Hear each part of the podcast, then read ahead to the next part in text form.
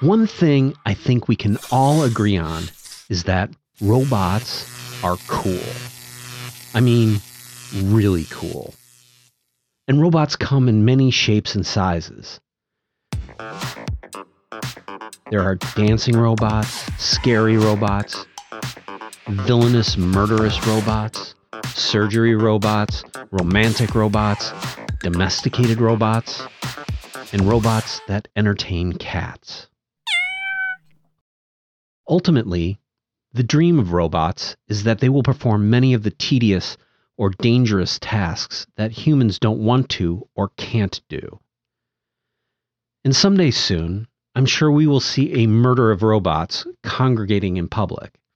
And I know that a murder is the herding or venery term for crows.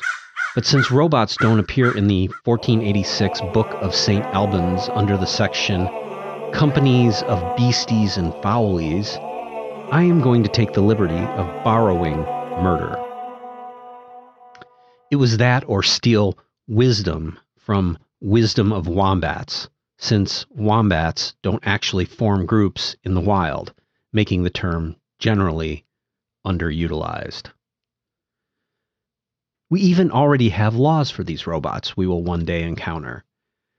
The three laws of robotics, as established by national treasure Isaac Asimov, are First law a robot may not injure a human being or, through inaction, allow a human being to come to harm. Second law a robot must obey the orders given it by human beings except where such orders would conflict with the first law. And the third law a robot must protect its own existence as long as such protection does not conflict with the first or second law. So you can imagine my excitement when I first heard the term robotic process automation, or RPA. I could picture myself looking into the soulless red eyes of these process obsessed automatons. It was my disappointment to learn, however, that these robots are in fact non corporeal software entities. But to their credit, they are actually incredibly useful systems that fulfill the promise of robots by relieving humans of tedious and repetitive tasks that they are not well suited to do.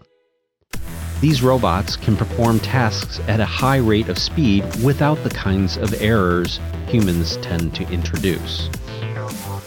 They can interact with data and systems to interpret information, trigger actions, and communicate with other systems, performing an endless array of repetitive tasks without sleep and without mistakes.